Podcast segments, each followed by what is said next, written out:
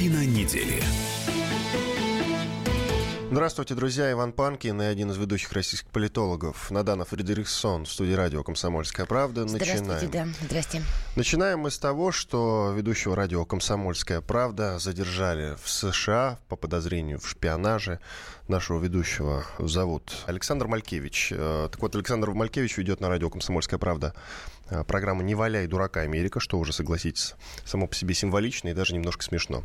Так вот, Александра Малькевича задержали в аэропорту Вашингтона.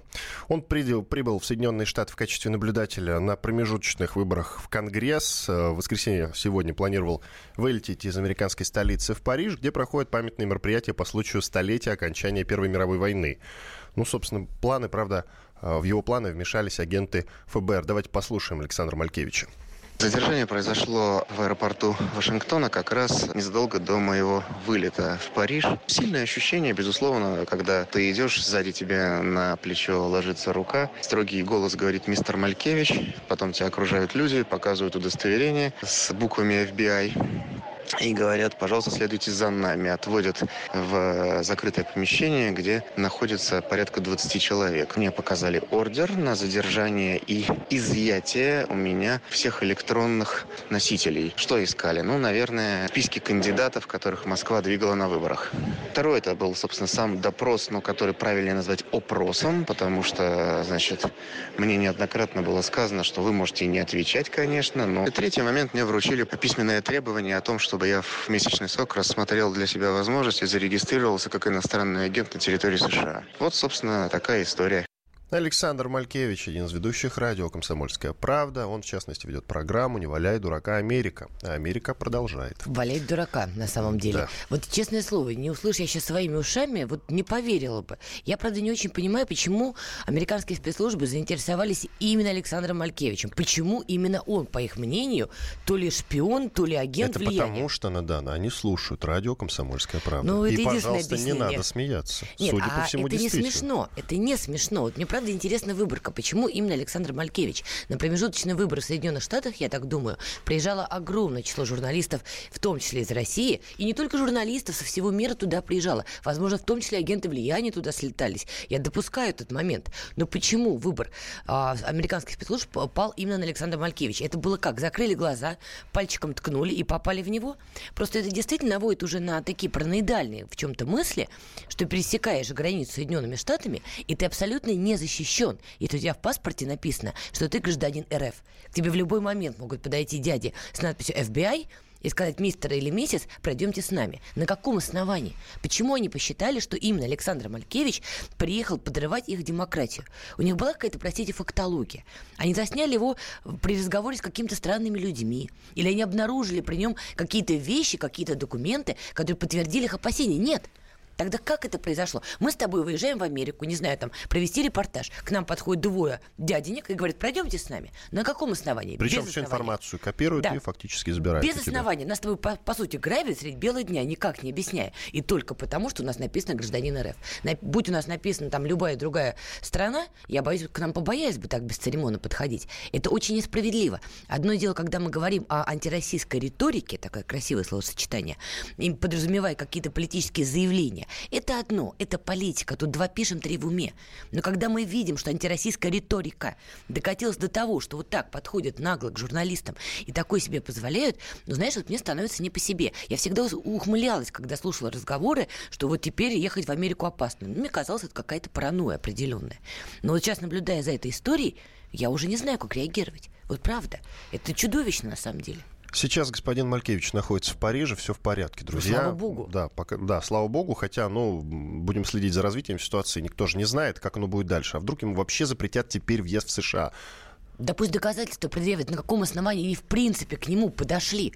С чего они это взяли, а потом пусть делают все, что хотят. Нет, смотри, вызвать, э, если человек вызвал подозрение, и тем, тем более они же предъявили ордер, то есть они на законных каких-то основаниях действовали. Другой вопрос, что, э, по-моему, это все превращается просто в паранойю. Вот это главный вопрос. Это Ордер уже же был не на паранойя. Малькевича, я так понимаю, а просто, значит, досматривать людей, которые вызывают у них определенные сомнения, подозрения. Если они за- загодя выписали ордер именно на нашего с тобой коллегу, Вот это вообще интересная история. Но это вряд ли. Скорее всего, они просто имели право подходить к людям, которые вызывали у них какие-то вопросы. Почему именно он вызвал? Вот что мне непонятно. Если американская сторона развернуто объяснит, как они дошли до этого момента, возможно, ну как-то будет меньше вопросов, меньше возмущения.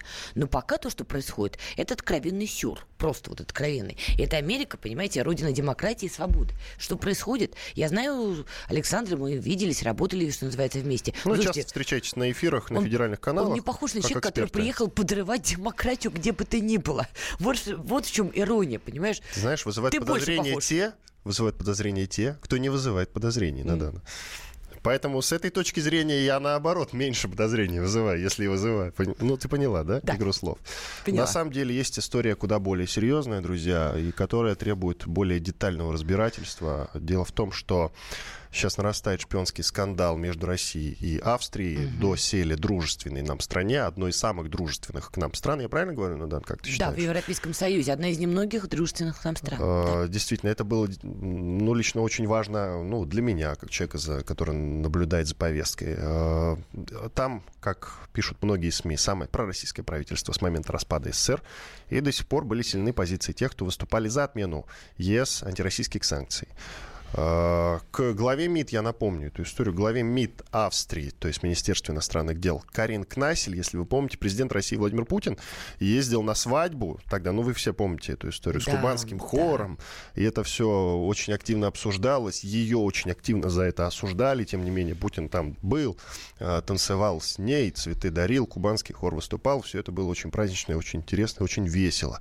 Ну а теперь, а, ну а теперь нас подозревают в том, что мы шпионили э, против Австрии. Бывший полковник вооруженных сил Австрии задержан по подозрению в том, что на протяжении более 20 лет занимался военным шпионажем в пользу России.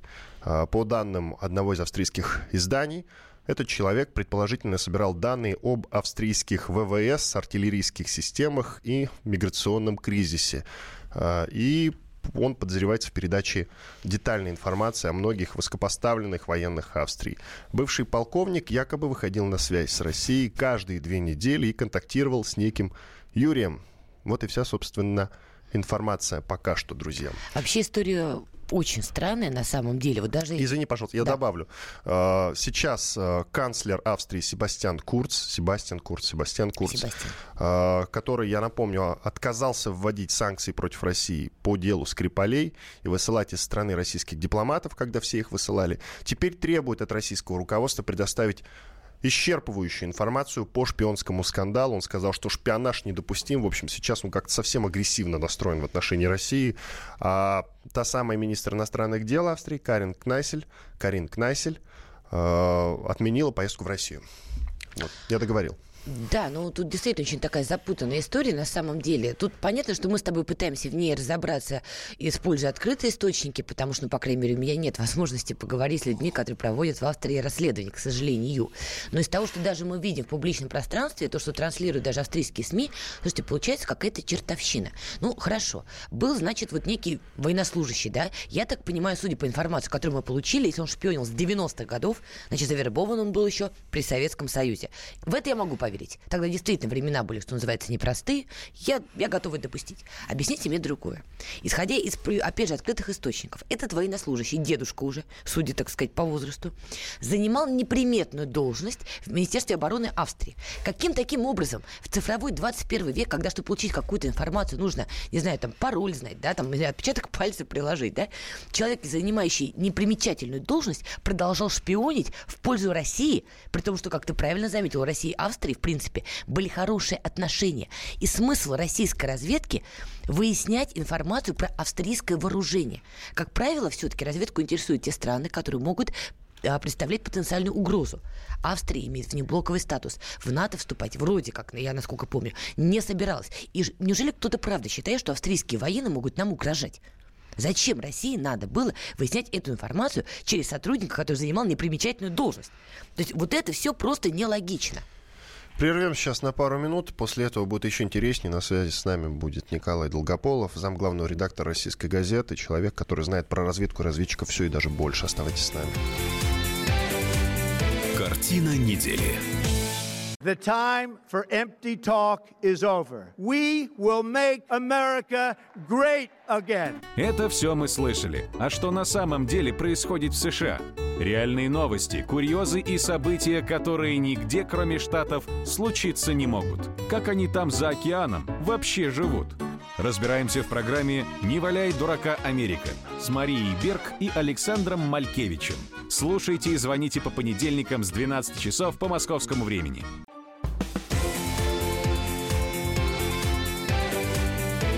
Картина недели.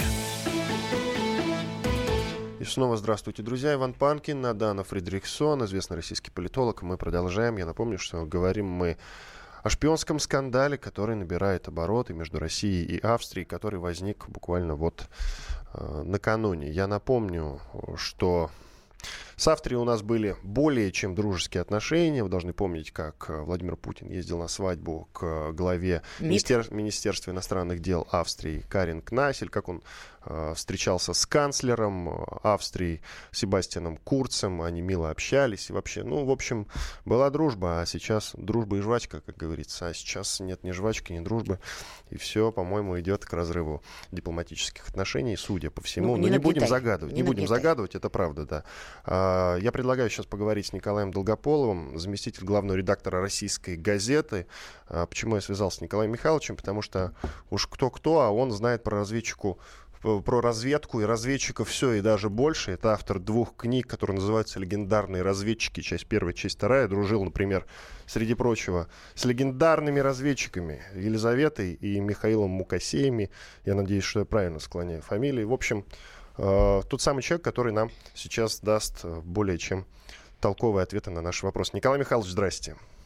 Добрый день. Как вы вообще, начнем с того, как вы вообще смотрите на эту историю? Знаете, я смотрю на эту историю а, сказать, очень спокойно. И я вам попытаюсь сейчас объяснить, почему. А, такие вещи бывают. Но вы знаете, что меня поразило и, скажем так, довольно-таки а, изумило? Если все это правда, я подчеркиваю, если все это правда, то а, российская военная разведка продемонстрировала абсолютно необычную способность. Я был поражен, признаться, узнав, что полковник австрийской армии проработал на российскую разведку 20 лет. Вообще, вдумайтесь в эту цифру. 20 лет и был раскрыт только спустя 20 лет. Причем уже выйдя в отставку, а, скажем так, э, сняв китель с погонами, вот только теперь его раскрыли. Но вы знаете, это, на мой взгляд, а, если вот смотреть с такой точки зрения, это пример, я бы сказал, очень необычной живучести а, агента, который работал на российскую военную разведку. Так очень редко бывает, потому что если даже вы можете вспомнить знаменитую кембриджскую пятерку во главе с Филби, то и она э, проработала э, почти 19 лет, и в конце концов на 20 году один из ее агентов, а затем и второй, э, сначала Маклин, а потом Берджес – были раскрыты. Но э, 20 лет поработать – это уже определенный результат. И э, тем более, опять-таки, если верить австрийцам, то вот этот неназванный полковник, который уже относительно давно вышел в отставку, он давал довольно-таки интересный материал. И по э, иммиграции, э, которая сейчас э, в Австрии весьма сильна, Николай а Михайлович, этого, как... Э, а, да. просто такой уточняющий момент. Как вы считаете, российскую разведку действительно могут интересовать сегодня в наши дни вооружение Австрии, миграционный кризис в, в Евросоюзе? Действительно нам да. это было интересно? Я думаю, да, это может все интересовать. Почему? Потому что это информация из первых рук, понимаете? Это интересует не потому, что э, это появилось в какой-то газете или в каком-то издании, даже специализированном, а это сведения, переданные точно э, австрийским военным довольно-таки высокого ранга, ну, под полковник, это тоже, скажем так, три звезды. И я думаю, что вот такие сведения вполне могут интересовать э, профессиональных военных разведчиков. Ну, Николай... есть сейчас, сейчас, получается, его раскрыли и нанесен чудовищный ущерб российско-австрийским отношениям. Оно того знаете, стоило? Я вот сейчас позволю себе, я слышал, как вы назвали вот это отношения между Австрией и Россией на грани разрыва, но я позволю с вами не согласиться. Я не помню ни разу, чтобы раскрытие каких-то разведчиков – российских ли, советских ли, американских ли, эстонских и других привело к разрыву отношений. Что сейчас мы имеем? Пока лишь. Пока лишь мы, естественно, а, имеем неудовольствие австрийского канцлера, что, в общем-то, понятно, и отложенный визит министра иностранных дел очень приятной дамы, которая вот только неважно, недавно, как вы помните, вышла замуж, и на свадьбе которой был наш президент. Да, да, мы вот, уже сказали больше, об этом.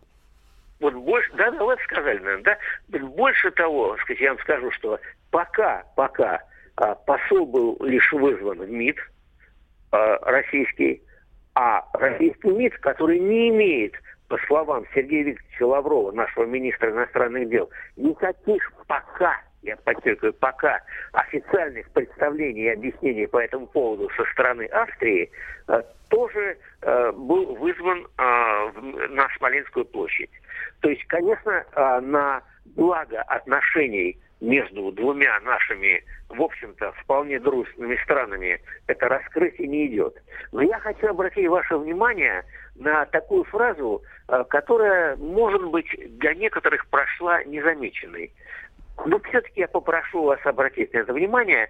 Э, в сообщении, сообщении ни МИДа, я подчеркиваю, австрийского, ни канцелярии президента, а австрийской разведки было сказано, что информация об этом э, так называемом э, российском агенте была получена от дружественной страны, предположительно а, Германии. Не-не-не, она была получена от дружественной страны от международного источника. Это меня наталкивает на одну очень такую понятную и, в общем-то, я бы сказал, не очень сложную мысль о том, что эту информацию австрийцам подбросили э, какие-то э, люди, которые э, очень хотят обострить наши отношения. Вы со мной согласны? Тут запутанная история. Если вы признаете тот факт, что а, шпион действительно был, тогда, наверное, пока не стоит думать на третью сторону, и стоит разобраться все-таки в отношениях между двумя странами. Николай Михайлович, ну, подытожьте, внимание. пожалуйста. Подытожьте, что вот вы имеете я, в виду. Я, я, я, я вижу вот а, в этой истории очень такой простой элементарный смысл. А, первое. Наш, э, это не шпион, это называется агент. Агент. Наш агент, да, наш агент, если даже это действительно наш агент, он успешно проработал на разведку более 20 лет, это успех. А, он работал с неким а, российским а, сотрудником российского посольства или, я не знаю, миссии под именем Юрий, и Юрий вел его эти долгие годы успешно. Какая-то третья страна или сторона международная сообщила австрийцам вот об этом человеке, и это, скажем, ухудшило наши отношения а, в тот момент, когда они были на очень хорошем уровне. Это очень неважно. И это, конечно же, а, определенная, я бы сказал, такая подача третьей стороны, которая понятна нам всем. Я и, наверное, вы сами догадываетесь, что это за третья сторона, но пока об этом говорить неудобно. Далее, никакой, никакой, я подчеркиваю, вот как вы называете, э, так сказать, колоссальный ущерб, угроза полного разрыва дипломатических отношений, я этого пока не вижу. Я вижу лишь ухудшение дипломатических отношений. Но Спасибо большое. Бывает. Извините, не так много времени остается. Николай Михайлович, э, благодарим вас. Николай Долгополов, зам главного редактора российской газеты. Э, автор двух книг «Легендарные разведчики», часть первая, часть вторая. Я напомню, что этот человек знает про разведку все и даже больше. Среди прочего, дружил э, с такими выдающимися российскими разведчиками, как Елизавета и Михаил Мукасей. Ну что ж, а мы продолжаем. Ну, что ты думаешь по итогам того, что сказал ну, господин Долгополов. Николай Михайлович признается, я так понимаю, да, что, возможно, действительно агент работал. Если это так, то, на мой взгляд, я здесь не разделяю его оптимизма. Я считаю, что перед тем, как искать какую-то третью сторону и так далее, и так далее, надо действительно разобраться в наших двусторонних отношениях. Почему его не отозвали, этого агента, да, если он действительно там был и работал. Мы с тобой начали с того, что российско-австрийские отношения были одни из самых прочных, и мы с тобой к этой мысли все время подходили. Зачем нужно было его сохранять? Почему его нельзя было отозвать? Это была какая-то ошибка или это было сделано целенаправленно? Вот тогда возникает еще больше и больше вопросов. По факту мы имеем следующее. В Евросоюзе было четыре страны, всего четыре, друзья, которые были настроены на диалог с Москвой, вопреки той вакханалии, которая происходила. Австрия была в их числе, Греция была в их числе, также Венгрия и Италия. Теперь выбывают две страны. Потому что с Грецией у нас отношения сейчас испорчены и находятся на самом худшем, а, на самой худшей точке за последние 10 лет. И с Австрией эти отношения тоже портятся. Совпадение ли это? Или кто-то постарался испортить эти отношения? Это большой вопрос. Но тем не менее мы имеем то, что мы имеем пока ущерба, лично я вижу пока, больше, чем каких-то положительных моментов. Давай послушаем Александра Лебедева, известного банкира, когда-то очень давно он работал в разведке. Слушаем. Да никакого вреда от разведок отряд не бывало. Наоборот, скорее. Чем больше мы друг о друге знаем, тем мы спокойнее живем. Поэтому я всегда так относился. Я ничего такого неловкого никогда не испытывал. Там, это интереснейшая работа. Александр Лебедев, известный банкир. И когда-то очень давно он работал в разведке. Сейчас прервемся на 4 минуты. После этого продолжим. Оставайтесь с нами. Картина недели. Родные перестали узнавать вас? Коллеги не уважают? Голова идет кругом. Хотите поговорить об этом? В эфире радио «Комсомольская правда» психолог Сергей Аракелян подскажет, как решить любую проблему. Ведь нерешаемых проблем нет. Телефон доверия. Каждый четверг в 0 часов 5 минут по московскому времени.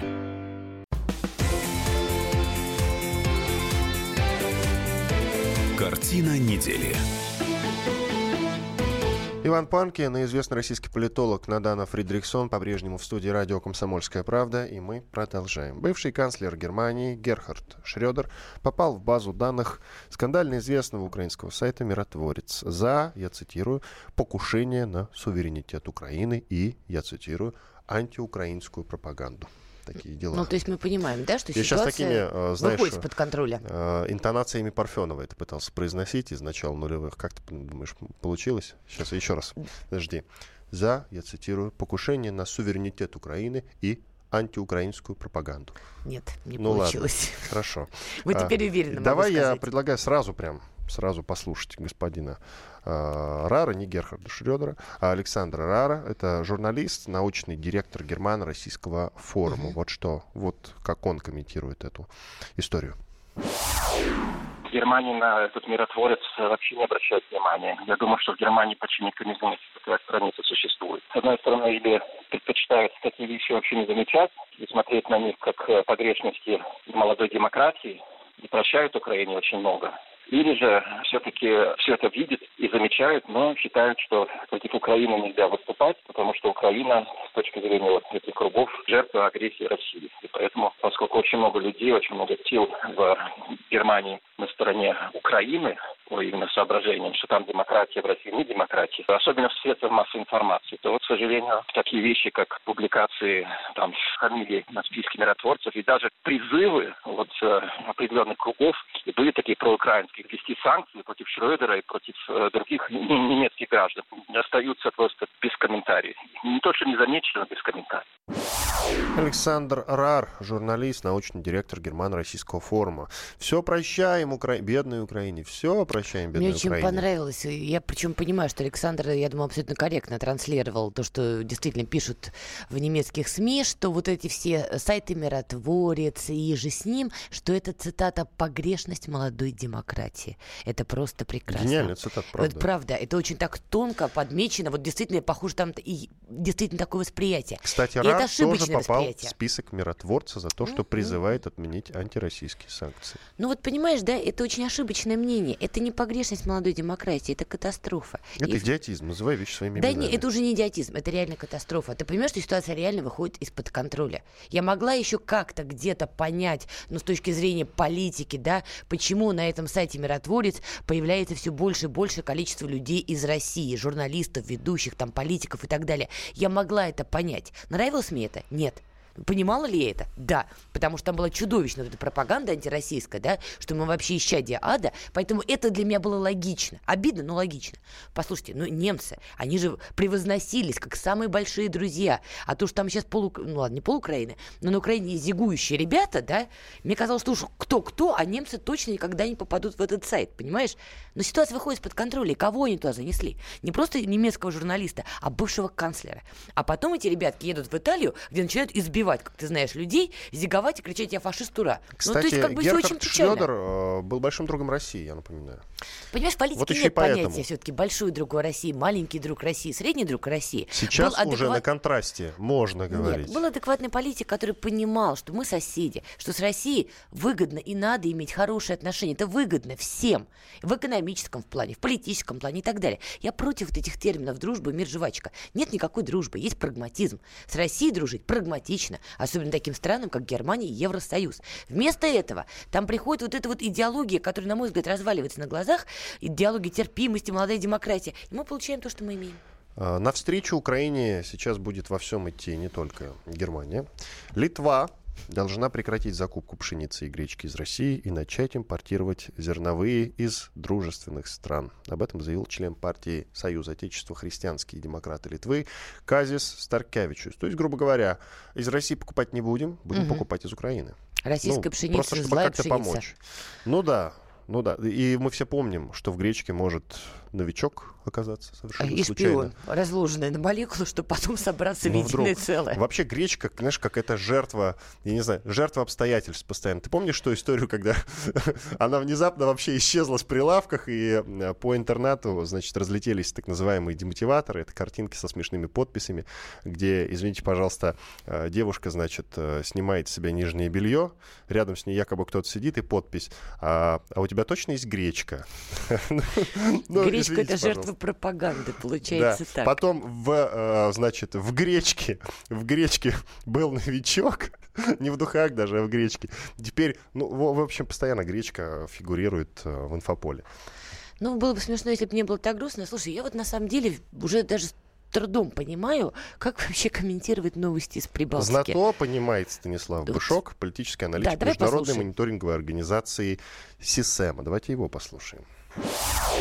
Вполне очевидно, что это поддержка Украины, потому что Литва является одним из главных адвокатов такой постмайданной Украины, поэтому, в принципе, вот такое э, изменение рынков закупок с традиционной России на дружественную теперь уже постмайданную Украину, в принципе, это в основном говорит э, исключительно про вектор политический. Конечно же, это не связано с тем, что пшеница или какие-то другие продукты в России хуже, чем в других местах. Здесь речь идет исключительно о политических э, мотивах таких поступков. Россия, в принципе, должна к этому готовиться. Конечно, это может быть история досадная, но не слишком досадная, учитывая, что Литва все-таки это достаточно маленький и даже уменьшающийся рынок за счет э, того, что в э, Литве и так населения не так много. Кроме того, они а, имеют тенденцию молодежь мигрировать дальше на Запад. А с точки зрения политической, ну, мы прекрасно понимаем, что Литва не является другом или союзником России, и вполне можем ожидать от нее и дальнейших шагов такого же плана.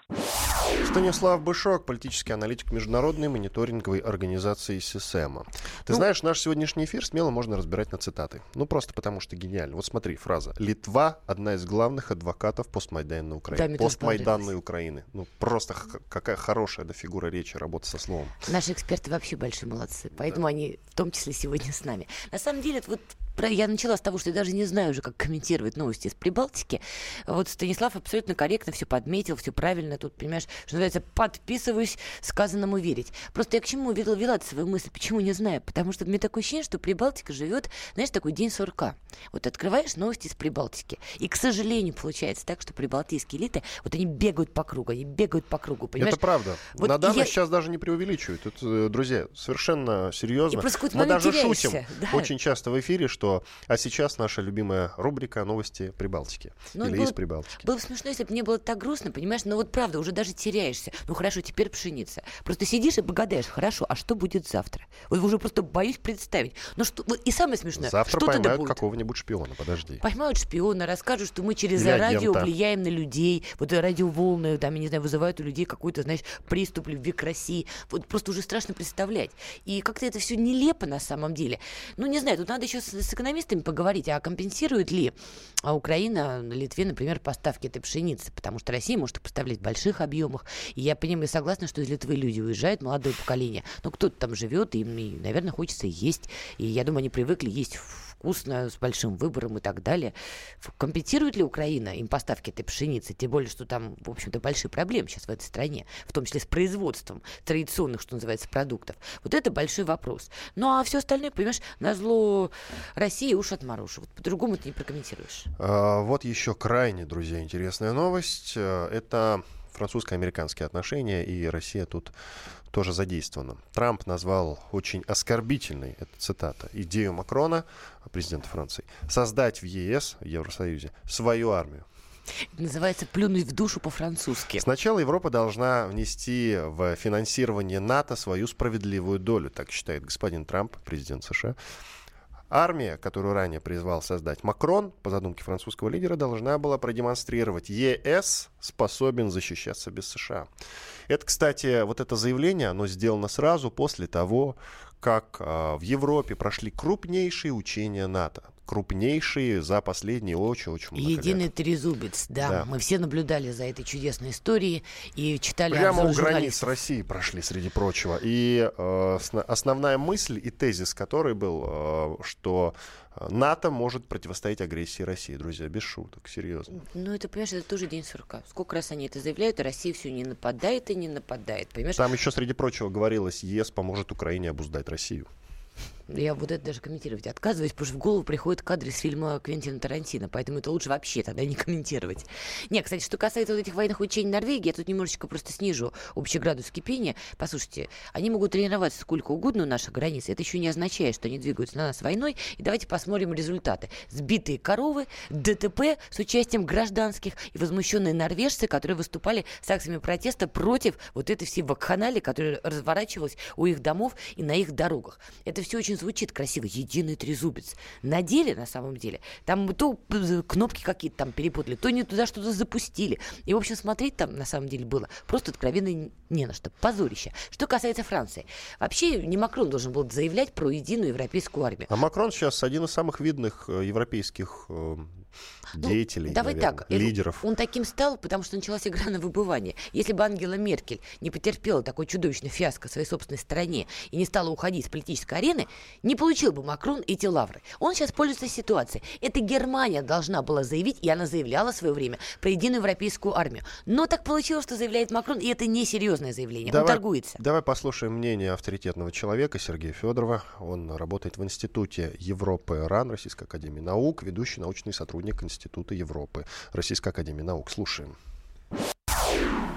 Что показалось странным немножечко французской прессе. Во-первых, сама идея европейской армии, многие подумали, что, может быть, Макрон оговорился, полу не совсем продумал эту фразу, поэтому пресса много вопросов к этому интервью. Но если говорить о перспективах создания европейской армии, то, конечно, это мечта, которую трудно реализовать. Франция, начиная с 50-х годов, говорит о Европе-державе, то же самое сейчас говорит и Макрон о необходимости суверенитета большего Европы в военно-оборонной области, военно-политической области.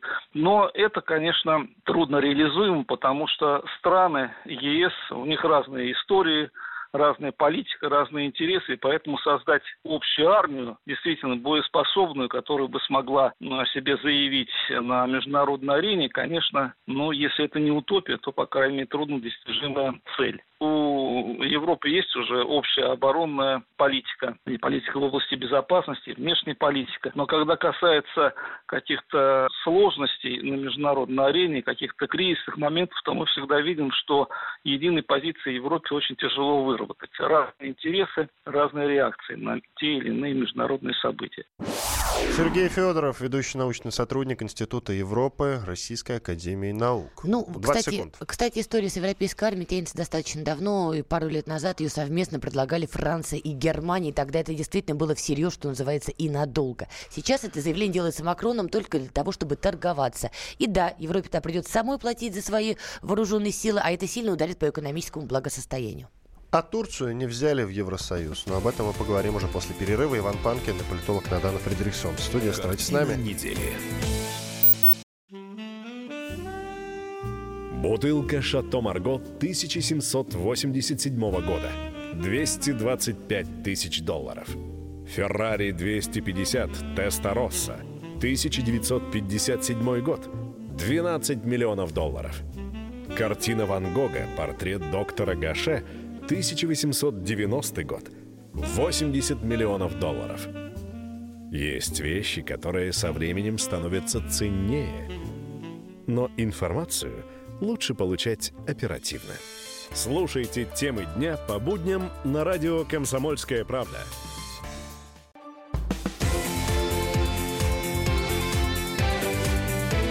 Картина недели.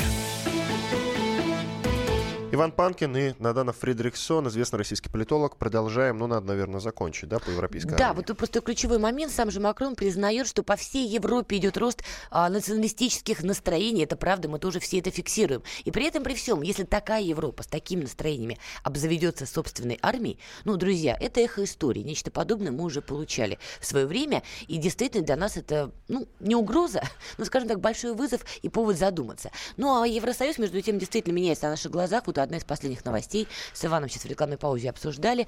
А, Турцию не берут в Евросоюз. Да, 20 но... лет пыталась вступить Да. в Евросоюз, но теперь еврочиновники отказали этой стране в членстве. Коротко, если Вообще, можно. на самом деле, никакой новости тут нет, потому что действительно долго Турция стояла в предбаннике, ее не брали и не возьмут, потому что многие европейские страны именно турецкую сторону обвиняют в том миграционном кризисе, который сегодня процветает в Евросоюзе и раскалывает союз, что называется, нам несколько частей. И кроме того, политика Эрдогана вызывает очень много вопросов, американская пресса называет его диктатором, и, в общем, как-то вот такая Турция, но априори не могла стать членом Европейского Союза. Да и Евросоюз уже не до новых членов. В общем-то, проект схло- схлопывается и пытается сохранить хотя бы то, что у него есть. Короче, закономерно это было.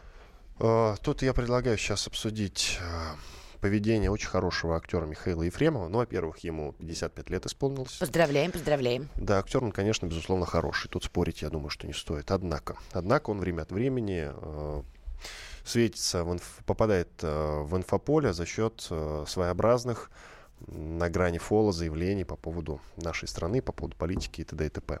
А, Так вот, э, Михаил Ефремов не так давно заявил, что после распада СССР в России закончился коммунистический морок, или морок, надо сейчас будет перепровериться. Ну, но у страны остались фантомные боли. Такие дела. А, Член экспертного совета по развитию информационного общества и СМИ при Госдуме Вадим Манукян предложил за это лишить актера звания заслуженного артиста. В ответ актер признался, что ему по барабану.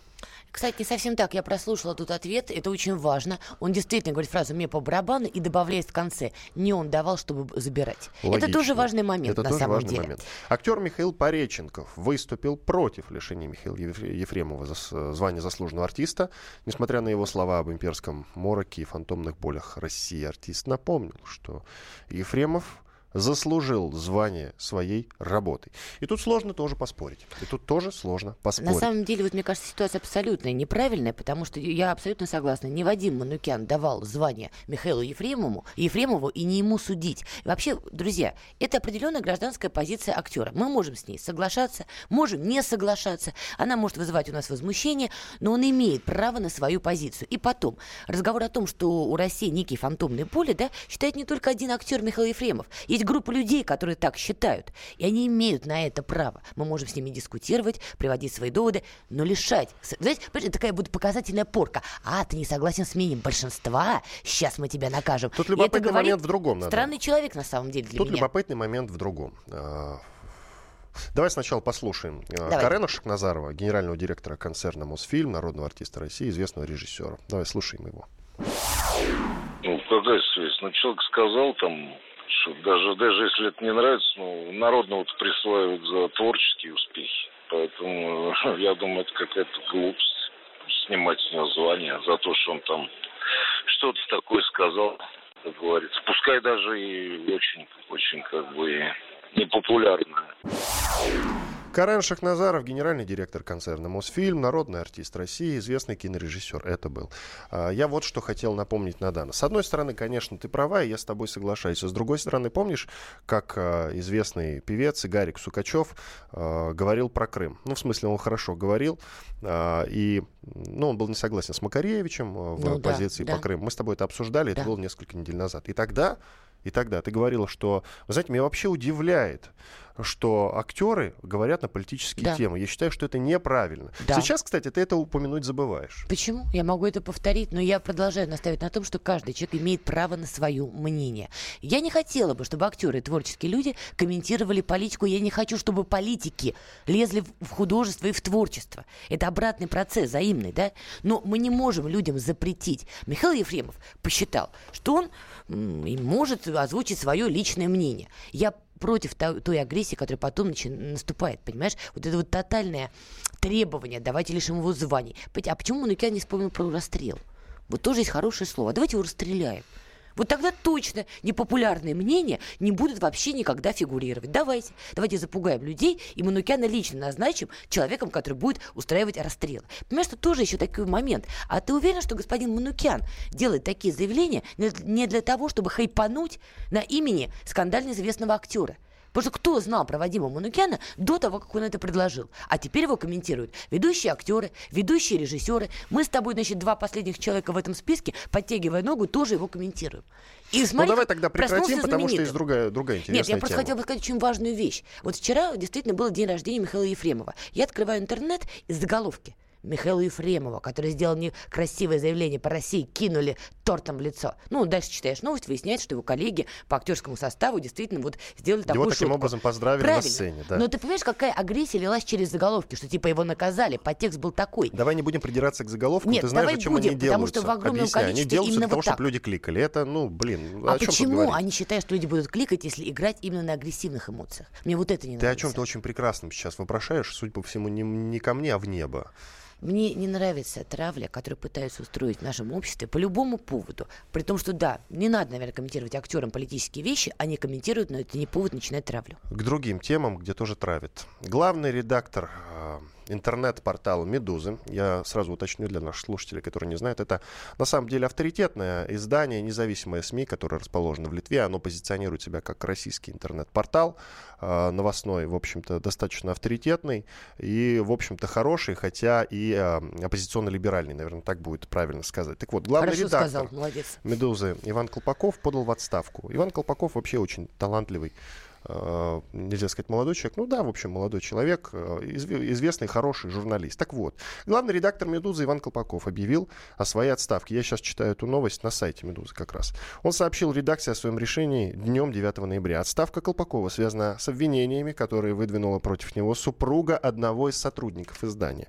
На заседании Совета директоров «Медузы» ранее было принято решение о том, что Колпаков останется главным редактором, но Колпаков позднее самостоятельно принял решение об отставке. Цитирую, это единственный способ остановить кризис вокруг редакции и минимизировать репутационный ущерб. Конец цитаты господина Колпакова. Исполняющим обязанности, хотя это уже не важно. Я напомню, в чем суть до дела. Значит, э, был корпоратив у «Медузы», и Иван Колпаков э, перебрал алкоголя. С кем не бывает, в общем-то. Так вот, он перебрал э, Колпакова, подвалил к одной из э, сотрудниц э, и сказал что-то вроде, я пытаюсь сейчас вольно процитировать, «Ты единственная, кого я могу здесь отхарасментить, и мне за это ничего не будет». Э, мужу этой дамы, конечно, это не понравилось. Э, он донес это до до ведения более высоких чинов э, в интернет-портале «Медузы». И начался скандал. На утро, когда его начали допрашивать, э, Колпаков сказал, э, я был пьян, я не помню. Я не помню, но, возможно, это было, а возможно и нет. Начался скандал. Помните, друзья, год назад примерно, когда известного кинопродюсера голливудского Харви Ванштейна обвиняли вот в подобных вещах, мы все издалека посмеивались и думали, блин, но у нас это невозможно. Не Но всем. нет же. Ну нет, это просто не про нас и не для нас. Вот они там идиоты, однако это до нас дошло. А, Вы знаете, я решил э, на этот счет взять комментарий у Николая Сванидзе, историка, журналиста, профессора РГГУ. э, мне показалось, что вот он взглянет на эту ситуацию под нормальным таким углом, адекватно прокомментирует эту историю. Давайте послушаем, как он нам ее прокомментировал. Что там было, бог его знает. Потому что если это был там просто какой-то коньячный поцелуй, то это одно. Это тогда действительно значит, что человек пал жертвой там, обстоятельств и травли и преследования. Хотя, впрочем, главного редактора, в общем, без повода довольно трудно затравить. Второй вариант есть, там действительно была, была какая-то попытка грубого насилия. Вообще, конечно, корпоратив – это не то место, где совершаются действия, за которые должно последовать жесткое наказание. На мой взгляд. Хотя это субъективно, конечно. Потому что одно дело, если там э, начальник женщину там приглашает или затаскивает к себе в кабинет, и там начинает к ней грубо приставать, это криминал. А на корпоративе, когда все немножко, так сказать, навеселее, когда эмоции высвобождаются – там, ну, какое-то легкое-легкое приставание, если оно легкое. Это, в общем, ну, нормально как бы, да, в рамках. И женщина взрослая всегда может в данном случае каким-то образом, значит, постоять за себя, не приводя ситуацию к такому конфликтному результату. В любом случае э, известно, что теперь во всем мире сексуальные скандалы, они рассматриваются и приводят к достаточно таким жестким результатам. Вот это, по-видимому, понемножку доходит и до нас. Николай Сванидзе, историк-журналист, профессор РГГУ. Но тут ключевой момент, вот только даже в твоем вольном, что называется, переводе, была фраза «Я могу тебя отхарасментить, и мне ничего за это не будет». Вот Ты это... единственная, кого я могу. Неважно. Как-то так. Но ключевой момент, мне ничего за это не будет. Давай переведем это на нормальный русский язык. Я могу к тебе домогаться, сколько я хочу, могу тебя лапать, сколько я хочу, и мне ничего за это не будет. Ты считаешь это нормально? Я это не знаю, как относиться рук. к этой истории. Это совершенно искренне. Это чудовищно. Вообще вот эти половые истории, если мы говорим о корпоративе, где коллеги, они работают вместе, это недопустимо. Просто недопустимо. Вот это вот мне и сойдет с рук. Не сойдет. А того, что ты хороший редактор, не позволяет тебе никого насиловать, домогаться ругаться, пьяный ты или трезвый ты. Вот это не снимает с тебя никакой ответственности. Спасибо, друзья, что были с нами. Иван Панкин и политолог Надана Фредериксон. Всего доброго, до свидания. Счастливо. Картина недели. Магеллан прошел вокруг света за три года, и его знает весь мир. Фок и паспорту потратили 80 дней, и про них написали книгу. А с нами это можно сделать всего за полчаса. Знаменитые путешественники в прямом эфире расскажут, где побывали, что увидели и через что пришлось пройти, проехать, проплыть и пролететь. Совместный проект «Радио Комсомольская правда» и Русского географического общества «Клуб знаменитых путешественников». Отправление каждый четверг в 12.05 по Москве.